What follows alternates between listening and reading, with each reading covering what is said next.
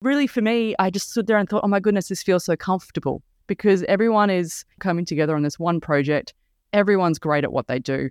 Everyone understands the direction they're going. Everyone gets stuck in and does the job and does it well and collaborates well.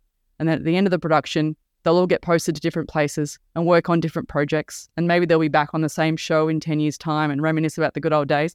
And that's, exactly what we do in defense. It's really just this amazing moment of, oh, this is this is comfortable and this feels this feels like a really good fit. Welcome to the Frontline to Boardroom podcast, where we share the wisdom, knowledge, and experience of leaders who've served in the military and then taken those hard won leadership lessons into the corporate world. Hi, I'm your host, Martin Brooker.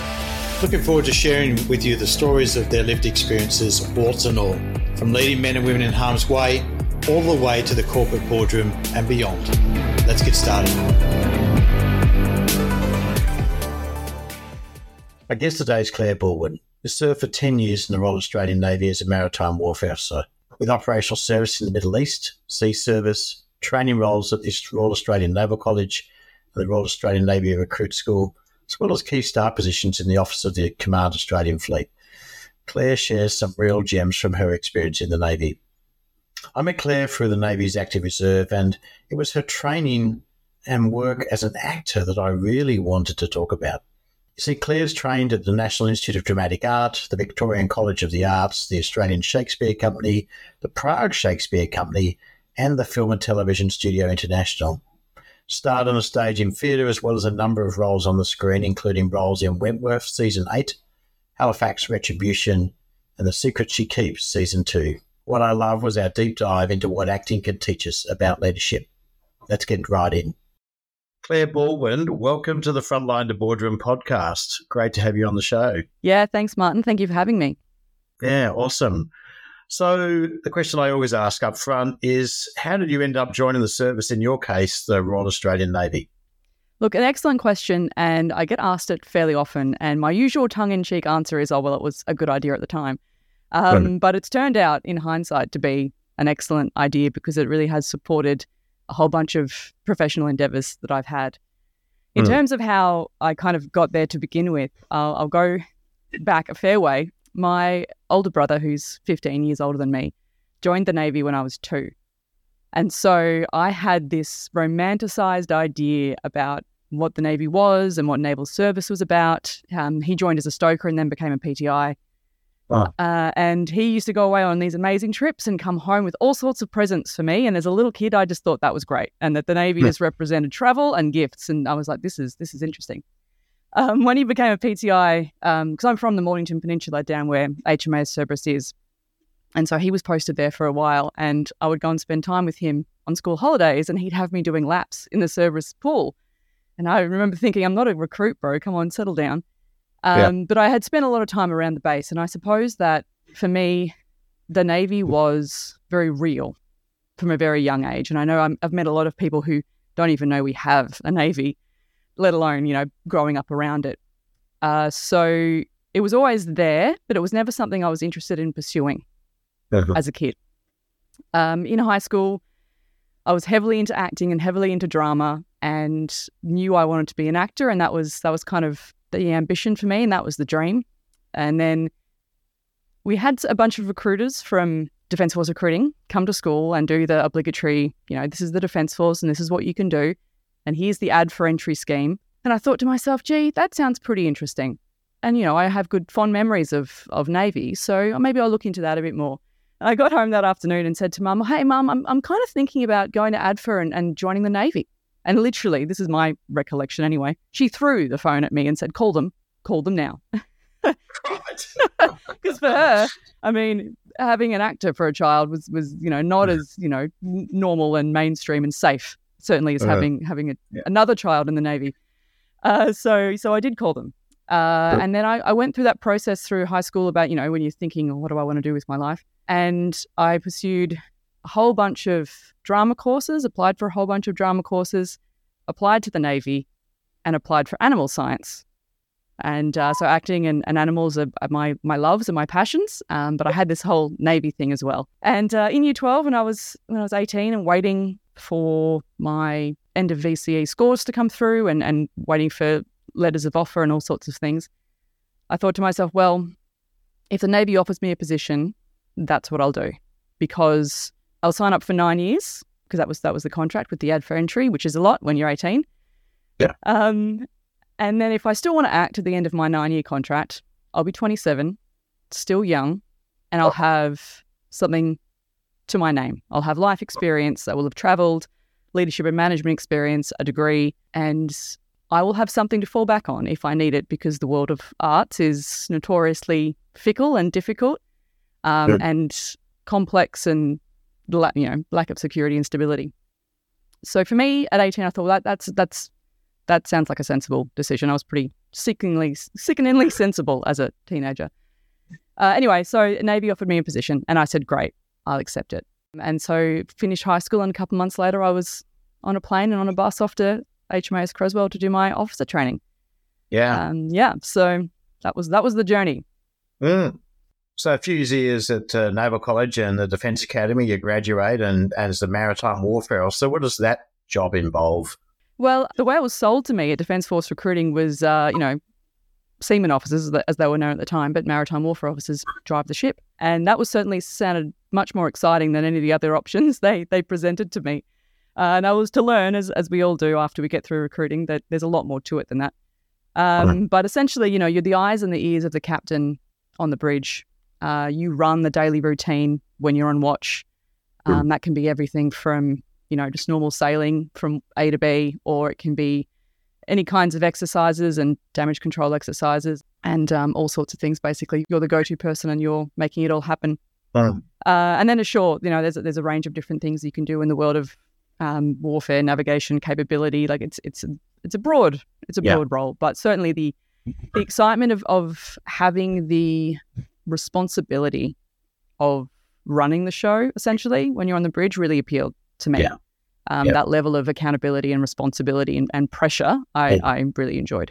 Yeah. You talked about your brother. Who were the other leadership heroes and influences that you had, you know, early in life, uh, either before or after you joined?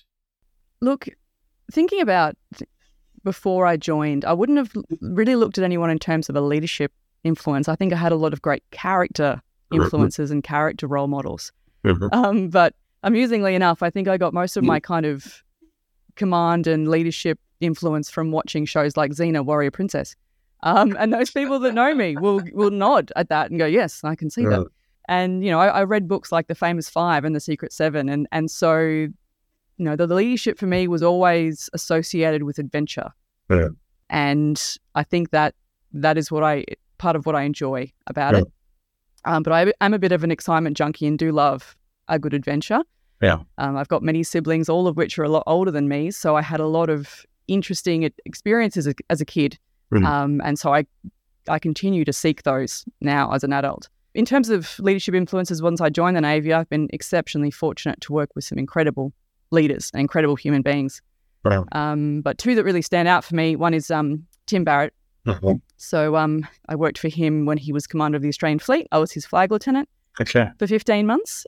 What I really love about Tim, still do, is his his generosity, his character. He just has an incredible character. He's an absolute gentleman, uh-huh. but also his sense of humor. Mm-hmm. And in the 15 months that I worked for him, we laughed a lot, and we had like in jokes, um, and we, I think, enjoyed each other's company which mm-hmm. made a huge difference when you're kind of living the Admiral's life as a mm-hmm. flag lieutenant. One other thing I really loved about him is the way he appreciated his staff and he demonstrated it often. Yeah. And so we all pulled together and worked so hard because we knew he appreciated it. Mm-hmm. Um, and he and he told us as much, and that was that was always wonderful. But he always just he always just made situations fun, and he was very very respectful and appreciative of us. Mm. Um, the other one is is when I deployed to the Middle East. I was a staff officer to the deputy commander of the Joint Task Force, mm-hmm. and he was a, an Air Force one star. Mm-hmm. And um, he he and I we we also got along like a house on fire. I don't think I've laughed as hard ever in my life as I did on that deployment, which is an odd thing, but it, it was we we laughed a lot. And humor is one of my values, and so that that really worked for me. Yeah. Um, but one of the amazing things about that particular job was that you know, when when if push came to shove and the proverbial really hit the fan, I was expected to take a bullet for this human because right. I was his aide, um, yeah. and that was you know that was I'm the last line of defense. I really realized that he was a leader I really respected when I felt happy to do that, mm. and I felt comfortable to say, you know what, I would willingly take a bullet for that human being, mm. rather than feeling just like, oh, I probably you know wouldn't. would duck and run away. It's similar to Tim, very similar, great character, very appreciative, um, great sense of fun, genuine yeah. human being, cared about his staff. And yeah, I'm pleased to say I'm, I'm friends with both of them still. Yeah. And Tim Barrett when he was CN emceed my wedding. Oh wow! Um, which was a really novel experience. Yeah. Um, so yeah, so that was a bit of fun. He took great pleasure in taking the piss out of me in front of all my family and friends, as you would. I know Tim uh, as long as I was in the Navy. And um, he was there two years ahead of me at the Naval College. And um, yes, he absolutely has an amazing sense of humor. Yeah. Um, and uh, for some of the roles he's had, he probably needed it. But it, uh, but all of that points to, I guess, um, in leadership is that that ability to connect with other humans and to be real. Mm. Yes, absolutely. Connection yeah. is is a perfect word. Um, yeah. Regardless of the background or the experiences or whatever the case may be, there was always a point of connection where you could relate, or where they, they, both of them, both Tim and Noel, um, could relate to the people they were working with, which yeah. makes you feel seen and heard and yeah. important, which is what we, we crave as human beings. Yeah. It's also about not coming from a place of ego, you know, yeah. not making it about all about you. It's actually being prepared to connect with those humans and uh, from a perspective of I genuinely want to connect here. I, uh, you know, this is not about me. This is this is about our how to what kind of relationship can we have together. Yeah, mm. absolutely. Mm. Yeah. So operational experience in the in the Middle East, um, and uh, what were some of the other highlights? And where did you learn really what leadership meant for your own perspective? How did you, you know, obviously you had those influences of others, but what moments did you have for yourself there as an officer watch and, and in other roles that really shaped and formed your own leadership philosophy? Oh, look, I don't think we've got that long, Martin. There, there, there are lots, and and yeah. the more I kind of reflect on it, the more that pop up and just say, "Oh my goodness, do you remember that?" Yeah. Um, you know, some really crucible moments, and and some moments that seemed trivial or or um like nothing at the time, but oh. down the track they they become important. Yeah. Um, you know, I remember I, I could I could drive a warship before I could drive a car. Oh wow! Um, which is always a fun, fun mm. little anecdote to tell people. Uh, my first ship was HMAS Success, and um, I was posted to her as a Phase Two trainee, so um, trainee uh, warfare officer, to do my first trip to sea and learn about how things at sea work and do some basic navigation and and um, get a hang of having the con, as you call it. Yeah. And uh, you know, I was I was eighteen, yeah. and I had these men and women who'd been in the navy longer than I'd been alive calling me ma'am. Yeah. And in my head, I thought, okay, that's because I'm wearing midshipman rank slides and that's how the rank system works. But I still need to earn that. Right. That's not, you know, a, a right. It's it's a privilege. And I didn't want to be the kind of person that made them want to call me that begrudgingly, if, if that kind of makes sense. You know, I wanted to be worthy of having the rank of midshipman mm-hmm. and and leading men and women, you know, who were who were so much more experienced than me. And to realize too that names and titles and ranks don't equate to experience, to subject matter expertise, mm-hmm. um, to having the best idea at the time, uh, to being the person with the right answer. Yeah. So for me, that was under, learning to understand like, when I needed to step up and be the officer of the watch or the person in charge in that moment and when I needed to defer to the subject matter experts or or the team to say, mm. okay, well, I don't know. What do you think? Yeah. Um, so you know, there were a few moments like that as I progressed up through through ranks and through experience, mm. um, and you know, learning to get the best out of out of the team and give them all a go, but then being the person that's willing to step up and take charge when it's needed. Yeah we know it doesn't go well all the time. Was there was there a moment where you go look back and You know, where you go, actually, that was that was a decisive point where I learned this lesson or that lesson. Uh, again, I think this is a, a hindsight Really? thing, but um, in 2014, I wa- had applied to be a DO at ADFA, That's right. and I wanted to go back there. And uh, you know, by that point, I'd been a staff officer um, to Comwar, I'd been the flag lieutenant, I'd been a staff officer overseas, I'd been on operational deployment. I thought, you know, I've done a, a range of things in my career so far, and I'd love to go and impart some of that and and use that to to mentor junior officers. And so, you know, I was really looking forward to that. And you know, I had um, I had Tim's endorsement for that. Uh, EXO ADFA was very keen to have me there as well. Um, and then when it came to dealing with uh, NPCMA as it was at the time, the Career Management Agency for Navy, um, basically five people had applied for four positions at ADFA. And there was a position for Divisional Officer Recruit School that no one was a volunteer for. Um, but the writing was on the wall that, that one of these five would, would have to go to recruit school. Um, and I was essentially told, look, you're the most releasable, therefore it's likely that you'll go. We had to go through a whole hurt statement process and, and you know, state reasons why we should post to Canberra instead of Cerberus. And it became very clear to me very quickly the way I interpreted that, you know, being the most releasable is you're single. Single with no dependents. Uh-huh. So I had no personal extenuating reasons to be posted to the Canberra region. Right.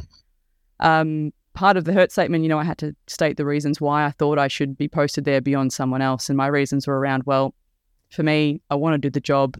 It's not geographical convenience. I think I have a lot to offer the position.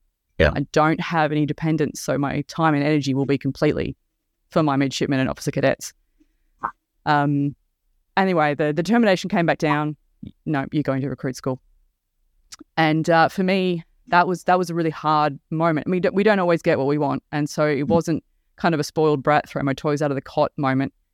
For me, I felt as though instead of looking at okay, well, who's going to be the best person for the job to train our future suite of leaders, Yeah. it was more who's got the most compelling reason to be posted to Canberra.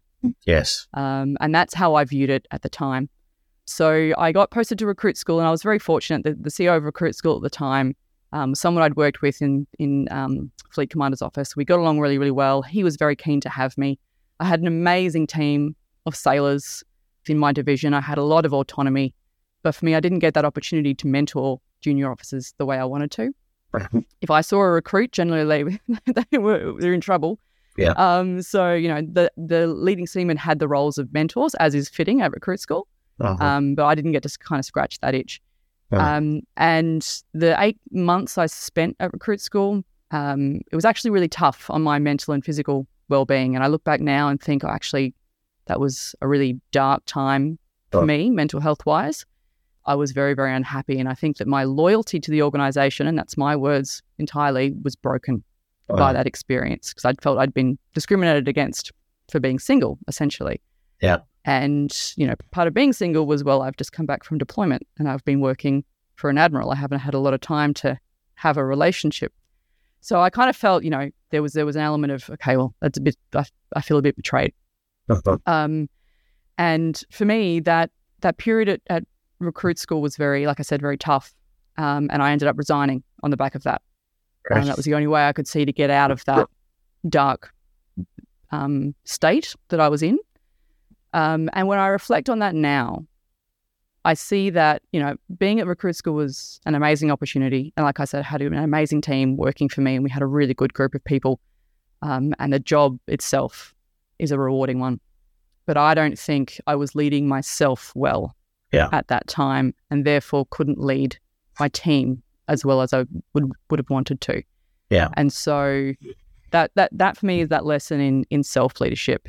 Perspective is one of my core values and having a positive mindset and is very, very important to me. And I really struggled with that. I really struggled to maintain it at the time. So I wasn't at my best. I wasn't leading my best, which Right. meant I didn't think I was doing my best for my Right. team. It's um, it's challenging, isn't it, to look in the mirror when you sort of realize that you've your own self leadership has got you to a place that actually it's not attractive to you or to other people, and you you think you've got the facade up that's kind of, you know, presenting it's all good, but people see through that, don't they? Yeah, they they do. They really yeah. do. Yeah. Um, and you know, there's there, I guess there's a fine line there between between being vulnerable mm-hmm. and open, yeah. um, and then oversharing, I yes. suppose, and um, and you know, managing your own your own self. Yeah. And in that environment, there's um, it's often hard to um, to open up to that stuff because there's an expectation that you've got it all together as well. Um, yes, so, absolutely. Yeah, yep. yeah, yeah, yeah. Um, yeah. yeah. It, it's one of the one of the one of the toughest things about leadership, being able to lead yourself and and and walk that that line. Yeah. In hindsight, do you have any thoughts about what you can do when you find yourself in that place? Uh, for me, yeah, I've, I guess I've learned. Um, I've I've learned about myself more, developed my self awareness certainly through my experiences with Directorate of Navy Culture and working directly with or in in terms of leadership and people and culture and understanding the way people work and the way our brains work and getting uh-huh. to know myself more and understanding my own triggers uh-huh. um, and understanding the way I'm going to emotionally respond to something uh-huh. and being kind to myself in those moments oh. um, and reminding myself that an emotional response is automatic. We uh-huh. can't not have emotions, uh-huh. but we can decide how we respond. Yeah. In that emotional state. Yeah. So it's for me, it's been about uh, maturing in my own understanding of of the way I tick, uh-huh. um, and then also understanding when I am triggered, what do I have to do in that moment right. to have a considered response. Yeah. Sometimes it can be as simple as just taking a deep breath and breathing. Mm-hmm. Sometimes I've got to go and find one of my cats and just give them a cuddle because that for me is my happy place. Yep. Um, sometimes I need to go and do a really full on workout because it's just, you know, I really need to just blow off some steam. Um, yep. So it's about understanding what I need to do in the moment, what I can do in the moment. Yeah. Um, and then again, the perspective side of things. What is the bigger picture here? Yeah. Um, what can I control and what yeah. really matters? In hindsight, it, I my sense is that we can't earn, learn that early enough in our careers. Yes, yeah, and and and thinking about you know what you know that old adage of what advice would you give your younger self or mm. you know anything like that. It's you know perspective is a wonderful thing, but oh. in my experience, perspective comes with with experience um, and and with with learning and with you know going to the University of Hard Knocks um, and being able to reflect on that and say, mm, well, it didn't go quite as well as it maybe could have yeah. I'll uh, I'll do something different next time. And then having the courage to actually do something different, and that's um, a, a big part of it. I think is is that ability to reflect on on the good times and the bad times, uh-huh. and being able to learn from both. Yeah. Um, and and then adapt well. following that, rather than sort of trying to ignore it or pretend it didn't happen, or you know celebrate too much the good stuff. Yeah. Thinking that that's that's the panacea of success is when things go well. Well, yeah. Um, that, that, depends on your definition of success, I suppose. Yeah. I actually had the um, bit of a sidebar here, but I had the privilege of actually one of the last things I did in the Navy was actually go and be the reviewing officer of a graduation parade at the recruit school. Oh, fabulous. And, um, it just opened my eyes to the um, energy, the intelligence of, of the next generation of officers and sailors that we have joining our defence force right now. We know you've been around as long as I had. It was like, well, I can't go because they still need me. But the reality is, you turn up there and you get to hear the perspectives of, of your newest recruits there. They've done 11 weeks. They're about to go to the next stage of their training, and you hear their questions. You hear their perspective, and you go, ah, the place is in safe hands. Yeah. This organization actually has the ability to generate and regenerate. Um, and uh, it's actually about the whole, not the a whole and a bunch of individuals coming together to make that whole. Yeah, and and their excitement. Yeah, absolutely. Is infectious. I love I love their enthusiasm for what they're the adventure that they're about to have. Yeah, oh, it's really wonderful. Yeah, you make the decision to leave, and you take an interesting direction. Let's be honest. yeah. yes, uh, not the norm, possibly. No you go back to something that you've been passionate about since you were young and high school and and to pursue the career of acting. Tell mm-hmm. us about that. But what have you what did you what was the next step? What did you do? What was it like? Oh, uh, yeah. Well, I mean, um, when I resigned from full time service, Hmm. um, the first time, because I've done it a few times now, um, I had no plan. I knew I wanted to get into acting, and it was time for me to go and stretch those creative muscles because they had laid dormant essentially for 11 years. And I really missed having a creative outlet. Um, but I had no plan. I literally rolled out of Cerberus on my last day of full time service and went home and thought, well, I'm unemployed uh, and I have no plan. And uh, I ended up working in a cellar door Ah. um, not long after that because uh, on the Mornington Peninsula, known for its wine. And Oh. my husband and I frequented this particular cellar door. And we, we, wa- I w- we walked in one day and one of the managers said, Hey, I was wondering when you were coming back in, do you want a job? And I said, What?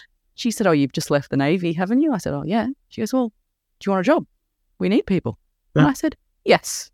Thank you. I would love a job. and so I started working at a cellar door, which honestly was absolutely delightful because, I mean, we, we worked again with great people, delicious wine, but it was, it was, it was rock up at work, give some people a really nice experience when they're tasting wine, and then Oh. go home and unplug. Yeah. And after 11 years of pretty much high tempo, full on jobs um, at sea and ashore, I, I'd never had that. And so that was really good for me mentally to give me the space to explore okay, well, what do I want to do next? And um, yeah, so that was the end of 2015. 2016, I thought, okay, well, I'm gonna I'm gonna start with education because um, it's credibility is important in the in the creative industries, um, and you know it's very much okay. Well, where did you train? Uh, so I did a few. I did a, a year long part time course at the Victorian College of the Arts um, called the Acting Studio, and for the first for the first term of that, it was all voice and movement. We didn't pick up a script for the first term. Um, so when I say voice, I mean learning about the voice and learning about um, the, the muscles of the mouth and how you make different sounds. And when I say movement, I mean rolling around on the floor, moving through the space slowly, Oh. practicing all these interesting acting techniques that are all about using your body to create certain emotional responses to develop and influence character. And so for me, who'd hitherto only used my body as sort of a vessel for carrying my head around, this was a, a brave new world of goodness me, what am I doing? Um, Yeah. And uh, it was a massive jump. And I realized, uh, you know, having been a creative person in the military and always being a little out of place and a little quirky, now I was a military person in, in a creative world. And I was still a little out of place and a little quirky, just in the opposite direction. And uh, I remember one of my first uh, acting teachers telling me I was doing, doing a, a screen acting course. And um, I just finished this moment in front of the camera, and she looked at me and she said, You wear a lot of armor. Oh. And I said, Oh. And she said, And the camera sees it. The camera sees all of it. And she said, It's Yeah. going to be a very long road for you to get rid of it. And she Oh, said, I'm not surprised given your background, oh, but that's going to be that's going to be your challenge. oh. Um, and she was 100% correct. And it's been a really long and challenging journey to kind of pull back that armor and, and be vulnerable in the way that, that acting requires. Wow. Um, and to to learn about okay how how I can use my body into in creating character. Um, and so that was yeah, that was a pretty full on moment for me, and that was kind of like in one of my very first courses at the start of 2016. I thought, gee, what am I doing? Maybe I'm no good at this. Classic inner critic moment. Um, and I thought, well, no, no, we'll, we'll see what happens. We'll give it a go. So I ended up um, studying at Victorian College of the Arts. I uh, was very fortunate to um, get picked up for a, what's called the Graduate Players Program with the Australian Shakespeare Company, and we um, took an adaptation of Twelfth Night Over to Prague for the uh, English speaking Prague Fringe Festival, which is a thing. Uh-huh. Um, so we, we, you know, we, we trained and rehearsed um, here in Melbourne uh, for a few months before heading over to Prague and performing in this Fringe Festival, uh, which was random and just so much fun. And um, while I was over there, we did a workshop with the Prague Shakespeare Company, uh, which was actually run by by two American expats, and um, that was that was just an incredible workshop. And then and and the guy that ran it said, "Oh, you know, we're doing this intensive summer school."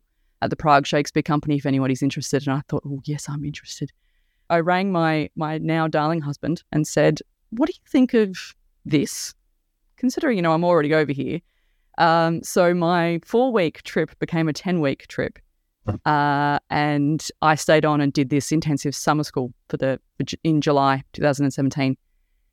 And uh, that was an utterly incredible experience because I spent every day for a month doing performing arts or doing um, acting every day in my script, every day thinking about you know my character and and the ensemble performance. And so it was it was every day you were training, every evening you were rehearsing, and at the end of four weeks you had to put on a Shakespeare production.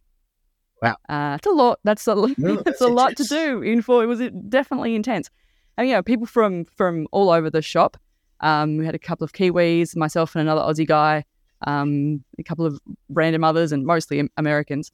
Um, and the play that we did was called The Death of Kings, and it was uh, an adaptation that our um, our cohort uh, director had had basically created himself, and he'd taken all eight history plays and put them into one yeah. rollicking ninety minute performance. Um, so I couldn't even like study in advance for this because it had never been performed outside of his university before. So wow. I couldn't even practice. Um, but uh, yeah, just those, just that consistency. It was kind of like workups for Shakespearean actors, mm. uh, and to do that in Prague, which is a beautiful city, mm. was just an, a life changing experience. And I came back from that just thinking, yes, this mm. is I've found my place. Um, and uh, and then I thought, okay, well, I, theatre, yes, I love it. I've I've done a lot of theatre my whole life. Um, I need to figure out this screen acting thing because you know I, as a kid I hated the camera. I used to run and hide. Uh, so I thought, well, that's not that's not going to go well if I'm ever on set. Yeah. Um, so I was lucky enough to be accepted into uh, a year long full time course with the uh, Film and Television Studio International, which is a private school in Melbourne. And uh, we were in front of the camera every day. And then we were watching ourselves back yeah. every week. That could and be challenging. So, oh, yes, week one, I was like, oh my goodness, this is the worst thing in the world. Uh, and by the end of the the eleven or so months, I was like, okay, yeah, I can I can watch myself objectively, and I can look at okay, that went well, that was not so good, but I can work on that next time. Mm-hmm. And it that is exactly what I needed at that mm-hmm. time mm-hmm. To understand what the camera sees, um, which is pretty much everything, um, and to understand, you know, my tells. I'm learning my tells a, a lot of the time. What do I do? um, subconsciously that actually doesn't serve the story, the character, the scene, whatever the case may be. Um, and you know that was a really crucial learning curve for me uh, in terms of developing my acting in that way. Yeah, there are so many questions. Oh God, I um, I I go back to the first question that came up for me while you were sharing about the commentary you had about armor yeah. and not being vulnerable. And I thought, you know what, like that's part that sometimes that's how leaders feel or how people feel when they turn up in some kind of leadership role. In some ways, I'm turned up with my armor on to protect me because I'm not sure that I'm going to do this okay. Yet I've got to be vulnerable, and it's like trying to find a balance of that. Yeah. What did acting teach you that actually might help us with that? Oh, look, great question. I'll go back to the camera seeing everything. Mm. And in that way, so does the team. Um, you know, the the bullshit radar of your of most human beings is, is very well attuned. Um, and people can see through um they can see through fake. Um, and they can smell fear. And oh. so when you walk in with an armor on and not feeling very confident, um, and you try and hide it, people generally see it. Um, and the the camera does as well. So having to understand how to be vulnerable in that moment in a way that serves the story I'm trying to tell uh-huh. was a really important lesson. Uh-huh. And I guess that, you know, there, there are a bunch of transferable skills, I'll call them, from my acting to, to my to my Navy world and my and my leadership journey. The acting side of things, you know, actors are, are walking empaths. We are trained to get into another character, um, to understand um, the motivations of another character, the emotions, what's going to trigger them. um, why they do what they do, and and to understand that without judgment. And we're often told you can't judge your character because if, if you judge them, you can't play them believably. Yeah. Um, and so you know we're trained to put ourselves literally in someone else's shoes and make that believable. Mm. And so so I carried that over to to the leadership side of things and and being able to apply that level of empathy in, enables that connection that we were talking about earlier. Yeah. Uh, one of the other things is listening skills. So as actors, um, it's very easy just for one person to say the lines and then the other person says the lines and back and forth and back and forth. And when you watch that performance, the Mm. audience is asleep. Um, and so one of the other things we're taught is is to listen Oh. and to really listen and then respond rather than just wait for your turn to say something. And I think that that that depth of listening has certainly permeated, and particularly with me being an, a, a coach as well. So I, I found that my coaching training and my acting training really came together beautifully uh, in the in the context of of leadership. Well, Um, generosity is one of the other things. So it's when you're acting with somebody else, people say, oh, really good actors give everything they can to the other actor in the moment. Right. Um, you're not being selfish. You're not saying this is my performance and and you're just happen you just happen to be in my scene.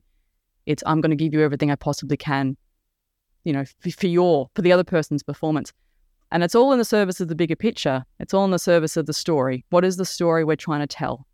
And then part of that is who is the audience we're telling the story to?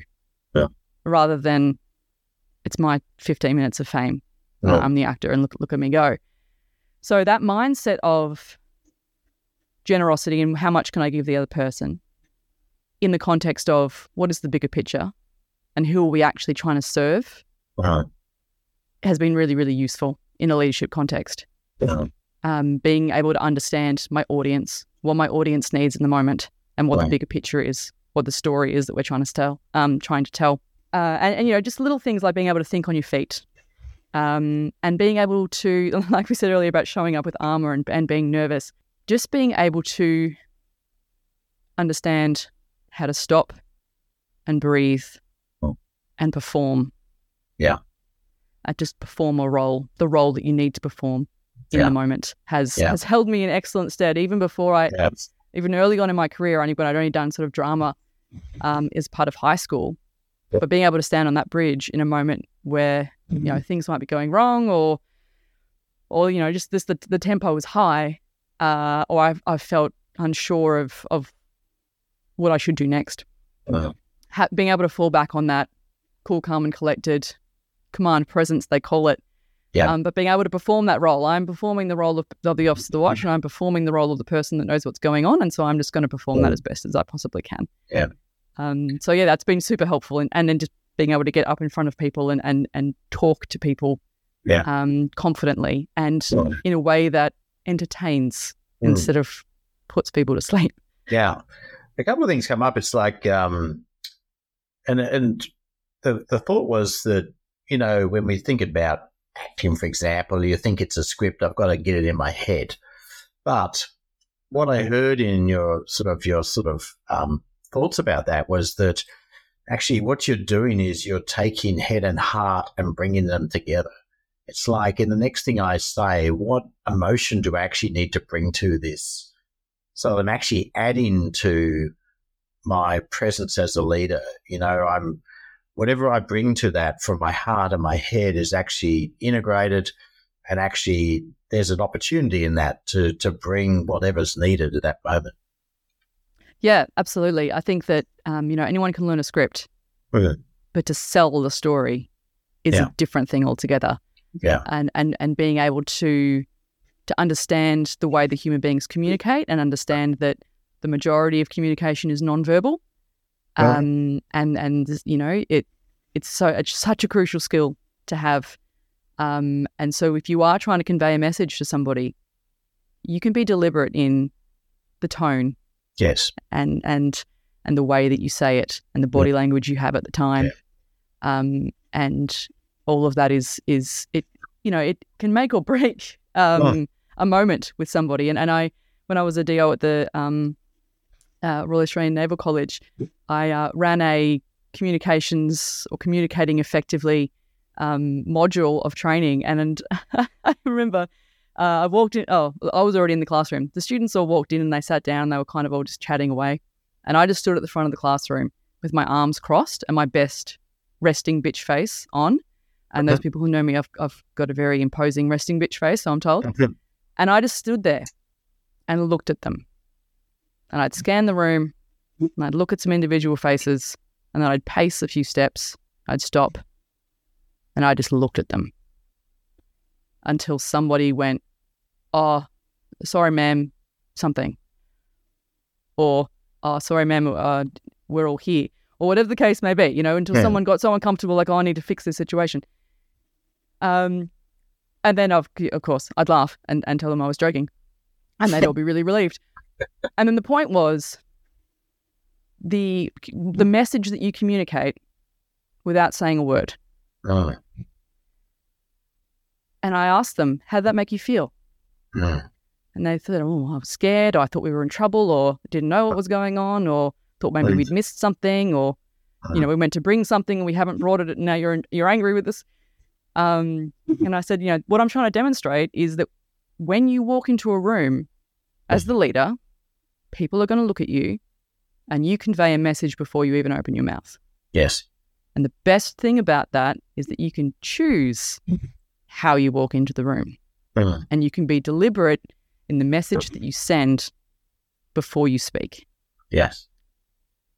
Um, yeah. And so that was great fun. But I think that's that's one of the things that I've learned from acting is is that presence and yeah. is understanding the messages we communicate and how we can communicate, whether that be through body language or even micro expression. Hello um, and how we can use that as leaders to our advantage in the moment with other human beings. It's it's a it's that sort of concept of being deliberate, isn't it, and intentional. That you know, and in the busy world that that leaders live in right now, that people listening to the podcast here, you know, we so often sort of are just rushing from one thing to the next. We're not actually thinking about how we're turning up. We're just sort of trying to do the do. Yeah. And there are real opportunities just to sometimes just slow down, stop, and and sort of almost sort of take notice of, of how you turn up and whatever you need to do to to get yourself into the place where you're actually going to turn up as the leader rather than just somebody who has had a really busy day and hasn't got time for it because that's the other message you'll give when you just rush in. Yeah, absolutely. If you're feeling rushed, that that's the message you're going to send people is that you don't have time for whatever yeah. moment you're in. Yeah. You've done a, quite a bit of um, coaching, facilitation back into Navy, um, you know, and obviously brought the skills that you've got from sort of your acting career. Um, what is what are the things that people need to learn early? Do you think as a as a leader, you know, from your perspectives? Uh, from my perspective and, and, my own experience, is that the answer is not in your email inbox and it's yeah. not on your to do list. Right. It's in the conversations you have with people and the connections that you make with people. Yeah. Um, and you know, I'm I'm an overachiever and I love a good to do list, but it can be to my detriment when I get when I get bogged down in in the doing and bogged down in the um, in the task at the expense of the people. Um, and it's so as you as you just highlighted, there is so much going on, and we are all so busy rather than focused and productive. We're just busy, yeah. um, and it is easier to run our life out of a an Outlook inbox or off a to do list than it is to go out and get your hands dirty talking to people and, and mm. really wrestling with wrestling with with what's going on for the other yeah. human beings around you. Um, and I think as leaders, that's that's a, that's an easy trap to fall into because you are getting stuff done that's important and you might be excellent at admin and governance and people might get their like their leave application signed on time or they might you know the, the process might run really smoothly but at the expense of relationship. And that's what people will really remember how you made them feel and how you related to them and how you connected with them not whether or not you got their admin done like early or on time. You um, have clearly drawn on the acting career.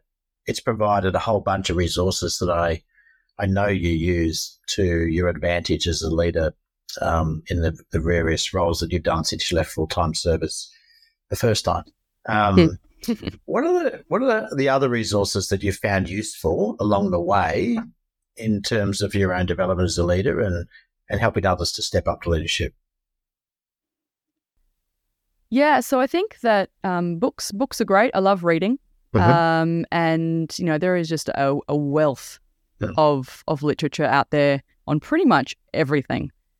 Um, and if you're not into reading, then audiobooks is a wonderful thing. Sure. And as the saying goes, leaders are readers, uh, yep. and we don't have to experience firsthand all the mistakes that have already been experienced before us. We can yep. we can read about them, um, and then apply the lessons learned. Um, so that's that's definitely one of them. Uh, the work I've done with Directorate of Navy Culture and being immersed in the world of leadership and people and culture and and know getting in front of Navy people and working with Navy people to make Navy culture the best it can be has has been amazing for my own leadership journey and as a resource. So not everyone has that opportunity, of course, but yeah. you know what, one of the best ways to learn is to is to get stuck in and do, and, and sometimes the deep end is the best place to learn. So if there are initiatives out there that you, culture initiatives, people initiatives, leadership initiatives that you can get into or even start, uh, then then jump in there because then you're forced to learn largely um, to to make to make it work. Um, and and uh, I guess one of the other resources for me is, is exercise. Um, healthy body, healthy mind. The body is designed to move, and when it doesn't, everything gets sluggish. Um, and and you know, largely for, for, mo- for most able-bodied people, exercise is is readily and freely available, and it's a, a great opportunity to clear your mind and and and get it, get off the rat race and wow. out of the, off the busy train, um, and actually spend some time on yourself and and move your body and and and feel great as a result. Claire, is there a question I haven't asked that you think I should? Did, that is a good question already. Um, I guess more about I guess the transition into yeah. and out of defence. I suppose yeah. would be would be a good a good place to go. Yeah. Um, like I said, I I separated from from Navy the first time in 2015, um, and I went straight into active reserve work as a leadership coach uh, because I wanted to keep to keep serving in some capacity, and I wanted to do service or, or render service that um, was beneficial to the organisation and beneficial to me. I didn't kind of want to just sit in a dark corner somewhere gathering dust, writing policy or something like that. I, I wanted to do something that would give back. Making a contribution is very important to me. So, so being a Navy leadership coach, I felt that I could really, I could really do that. Um, really help Navy people be their best and and therefore improve the Navy overall. Um, and you know, so I, I, managed to stay attached to the Navy, and in fact, I've I've had 18 years of active service, so it's never been, I've never really been not a member of the Navy as an adult. When it came to 2020 and I, I came back on a full time contract, kind of felt comfortable. My husband messaged me my first day, my first day back, and he said, "Oh, how does it feel?" And I said, "You know, like putting on a comfy set of gloves. It just feels okay. normal. It feels yes. like you know, easy coming home." Yes. Um, and so that, that, you know, that which was a lovely experience. Mm. Um, and I did two more years of, of full time service, and then I I transferred back to to part time reserves and started a career with with Deloitte. Mm-hmm. Um, so you know when I think about leaving full time service, and I've done it twice. Leaving the first time, like I said before, I had no plan, sort of flew by the seat of my pants, which was what I needed to do at the time. But leaving the second time, I had probably what would be considered a much more sensible plan. Um, and I, I transferred ba- straight to Deloitte. So effectively, I, I, know one week I walked out of uniform, and the next week I was in corporate attire, of which I had none at the time. So had to go shopping. what a shame. Um, and uh, and walked into the Deloitte office in in Canberra, uh-huh. and um, thought, okay, well let's let's peek behind this curtain and and kind of see what adventure might await me here. Uh-huh. And uh, it, I found I found the transition quite quite easy, and I think because I'd already done it once. Yeah. Um, and I think because I went from, I guess to put it this way, I went from one institution to another, and so okay. I was I was still very much secure and being looked after and, and had a chain of command and had a team and had a job description and had a desk and all of that sort of stuff. Um, whereas when I left the first time, I literally had nothing. Um, so, so moving into the corporate world, you know, was was really interesting, and I expected it to be quite different for me on a values level. Um, having, um, I'm very service oriented, uh, as a lot of people in the defence force are, and so uh-huh. to move into you know the private sector and, and it be so profit driven, I knew that was going to be probably the biggest thing I'd have to get my head around. Yes. Um, just understanding understanding how that works. But I found that my uh, Navy experience held me in excellent stead in the corporate world because we are, and this is not just Navy, just defense, we are trained to get in and get on with it and to do our best and to ask if we don't know. Yeah. Uh, to collaborate well with people quickly, to to be able to talk to people well and understand people's problems and what they need, and then be able to deliver on that, which is the world right. of consulting. And so I found that transition really quite smooth. Yeah. It, it goes to that point, I guess, is that um, that preparation is useful and also understanding your own value um, and what it is that you bring and, and the value of, of the career that you've had in the military. Um, when you were talking before, what came up for me was sort of thinking like, we, we used to get in a job and we used to then committing to getting it done and we'll get it done. We're not going to make excuses. We will, we will find a way to make it work to get the job done. Yeah, absolutely. And I think that that came into, I guess, that really came to the fore for me uh, earlier this year when I was involved with what's called the Green Warriors program associated with the Veterans Film Festival, mm. um, which is um, basically a, a, brand new program designed to facilitate the transfer of people from defence into the film and television industry. Yeah, wow. Um, recognizing that there are a bunch of transferable skills that we have as defence members that that can slot straight in to the film industry. Yeah. Um, and earlier this year, myself and twelve others went to the Australian Film and Film, Television, and Radio School AFTRS up in Sydney, and we spent two days there just learning about the film industry and, and different roles and, and what opportunities there might be there for, for us and what roles would, would suit us based on those transferable skills. And um, in the afternoon, we we went into the the AFTRS one of their studios, and we were given a, a one page scene, and we were all given a role um, that you would have on set, and we just had to make this scene happen. Yeah, and we had sort of two hours or something. And uh, so I was a camera operator all of a sudden, and uh, I'd never been literally behind a camera before. And we had, you know, one of one someone was the director, and someone was the assistant director and the actors, and we had costume department and props and sound and everything. And, and, and the 13 of us just sort of slotted into this this little world. And at the end of two hours, we'd, we'd filmed a scene and we thought, oh, that was pretty good. And uh, the, the chap that was that was facilitating this sort of gathered us around and said, that was quite amazing to watch. Hmm. I don't think I've ever seen 13 strangers come together and achieve something like that so quickly. Yeah. And uh, we, you know, we, we we we discussed it later. It's like, well, that's that's kind of what we're trained to do. None yes. of us had met each other that morning, and yet that mm-hmm. afternoon it was like, here's your script. Yeah. Here's your task. Yeah. Get it done. Two hours ago, and we thought, okay, and everyone just jumped in, and it didn't matter what the role that the role that you got, whether it was a prestigious role or not. You got the role you got, and you just made it happen and you know a lot of lot of comments from the AFTRS staff that oh that's that will just hold you in such good stead in the film industry, and that's exactly what the industry needs, and et cetera, et cetera. So that was super exciting yeah. for that context. And I remember being on set one of the times back in 2016. I was doing what they call a stand-in role, and literally they have someone who kind of looks like an actor in the show, yeah. literally stand in the spot the actor's going to be in when the, when they're actually shooting a scene. Uh-huh. But they have the stand in there so the actor can go and rest while everybody else moves cameras and moves lights and sets up the scene.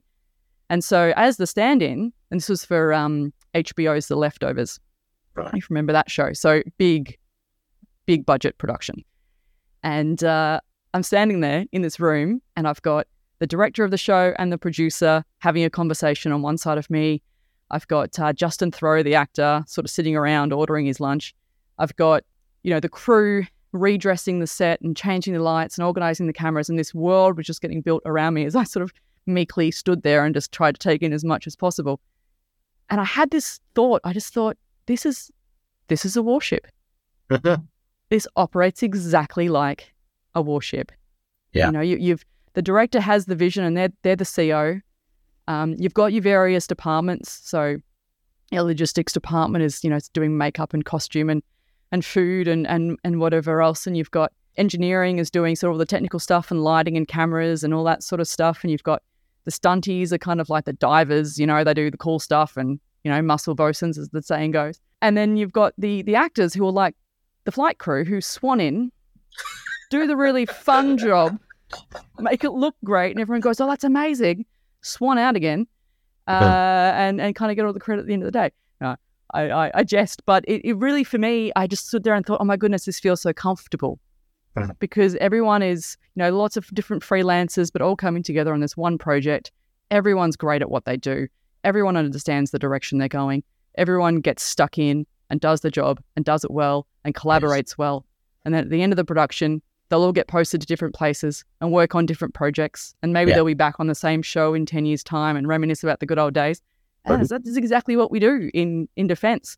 Yeah. Um, so it's really just this amazing moment of, oh, this is this is comfortable and this feels this feels like a really good fit. Yeah. Um, which was a really nice moment. What I'm appreciating is the fact that in those teams, whether it be on a film set or in a warship or in a army battalion or in a squadron, is that we just appreciate the jobs that others people do because it actually takes a team effort. It doesn't matter whether you're the one with the rifle or one making sure the post gets in. It's mm. it's a team effort. Oh, absolutely. And yeah. and you know, it's if one person doesn't do their thing, mm. everybody else feels it. Yeah. Uh, and, yeah. and and collaboration I guess is one of the, the one of the other big things I've learned from my my acting experience because we have to collaborate um, so strongly, whether that be on set with all the other people or just you know an acting ensemble. Uh, if you don't, the the, the the the story doesn't get told. Yeah. Um, you know, it just doesn't happen if yeah. people aren't all collaborating and collaborating effectively yeah. uh, and pulling in the same direction. Yeah, I have loved this conversation. Me too. Yeah. We're going to wrap up with some rapid fire questions. I reckon there's some probably topics we might come back. We'll discuss whether there's something we need to take a deeper dive into. But um, the rapid fire questions, if you could fill in the blank, that would be amazing. First question is leadership is blank. Leadership is putting yourself out of a job by, oh. gro- by growing future leaders. Yeah, wow. Yeah, that's cool. I love that. Um, what's your go to book on leadership? Uh, again, so many, uh, but I do love Dare to Lead by Brene Brown.